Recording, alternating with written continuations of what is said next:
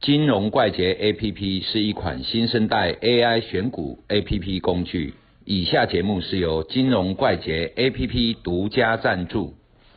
大家好，嗨，阿鲁敏，是我们不管要做多股票、做空股票，我们都要找标的嘛。嗯，哦，总是要那个标的，我才能去分析它的多空去做嘛。股池啊，股池嘛，哈，有多空分成多空嘛。对，好，那有很多人去找的方式都不一样哦。譬如说我找多空，我可能就是用我们的闪电狼步兵，再画出我的箱子去找多空的标的嘛。对，好，那如何用筹码面来去找空方的标的？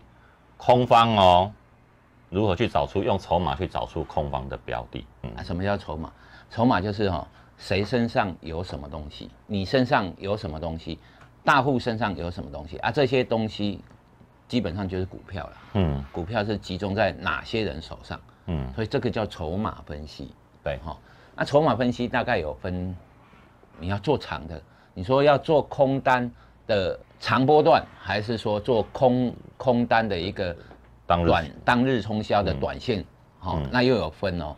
譬如说当日冲销的，比我们就会去注意什么？注意外资的买卖超。嗯好、如果外资是卖超的，那我们会做一个假想，嗯，就是说外资它通常是比较长线的，对，哦，法人嘛，投信也是一样，所以我们会去观察今天投信卖哪些，今天外资卖哪些。好、另外一个就是说主力卖单很多的，嗯。好、就短卡利呗，好、除了外资、投信就是主力，主力，好、主力的卖超比例嗯有多少？好、那这种东西我们就会去思考说，如果今天成交只有一万张，结果主力卖了三千张三千，张，啊，这种就可能就是后面还有一段，不然他干嘛卖这么急，卖这么凶？显然他知道了些什么，或者是说他觉得这里应该距离他的目标目标区差不多了差不多，好、他可能就走了。所以我们在思考这种短线的话，我们就是看人家卖什么，做一个假设。嗯。什么假设？就是他的想法是具有一致性的，好、不会今天买明天卖。嗯。全指股就不一样，因为全指股很多东西都是跟着大盘在走，譬如说啊，大盘走一百点，往上走一百点，你叫它台积电要卖超比较不容易，嗯。好、因为它是追踪指数，所以非全指股的部分，好、要记得哦，非全指股，那你就可以去思考哦，外资买些什么，投信买些什么，主力买些什么或者是卖些什么，所以短线上面你可以从这里面去思考过滤的一种模式，嗯，那成为你一个选股的故事，在 A P P 里面有嘛哈？有。投信每天买一些哪些卖哪些，然后会有一个投信卖超、外资卖超，还有主力卖超，主要哪些？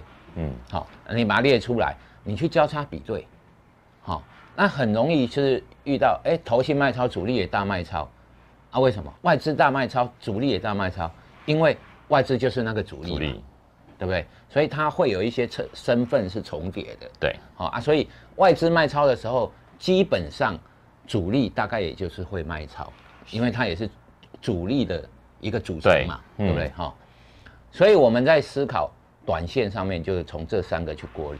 那如果长线单怎么办？长线单我们通常会用一个大数据的筹码，嗯。哦啊，这个就是集保公司会揭露，在交易所会揭露，每个礼拜我会公布，好、就是譬如说超过一千张以上的股东有几个？有几个哦，，手上持股有百分之多少、啊？如果你发现哈、大户是在卖方，嗯。然后呢，散户就是说十张以下股票的股东突然间大增，就是散户大家都在买，可是大户是在减少的啊，这个你就要警惕了。筹码乱了，筹码已经从大户手上流到那个。那另外还有一种方式就是说，看人均张数，嗯因为我们股票发行的这一间公司，譬如说台积电，它发行了多少的股票，股本是固定的嘛。嗯，它如果股东人数增加，是每一个人的平均持股就减少少。了，好、啊，股东人数增加，不会是大咖在增加，嗯，通常都是散户在增加对，啊，所以股东人数暴增，表示说散户大举进场啊，这个筹码就乱掉了。嗯，好、散户手上有的股票谁给的，一定是大大户给的户给的，所以股票是固定在那边，你拥有的股票一定是某一个人卖给你的，这就是我们之前有在 YouTube 上面上课所说的对赌，嗯，哈、就是你买的股票一定是有一个人卖给你的，如果你的筹码是来自于大户，你就要小心了。所以我们可以透过这种东西，然后去做一个比较大数据的分析，看长期它是一个长趋势哦，对，哈、因为一个礼拜才揭露一次嘛，那这种是长趋势，那你要做的，譬如说做十天半个月以上，那或者甚至做三五个月的这种长线的空单，嗯，哦，你长隆、阳明要从两百块空到一百多、一百三，这种你从上面也可以看出来蛛丝马迹。，对，好、啊，就是说那个发动点并不一定是很正确的，但是趋势性是对的。对的，嘿，啊，就是说发动就是它可能就是延后一两个礼拜才会见高点，但是呢，它的还是会下来，因为它的趋势性可能就会比较延续。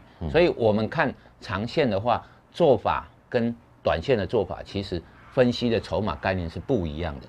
好、那大概就这些给各位当参考。谢谢各位哈，请帮我们按赞跟分享，并开启小铃铛，谢谢各位，拜拜，拜拜，拜拜。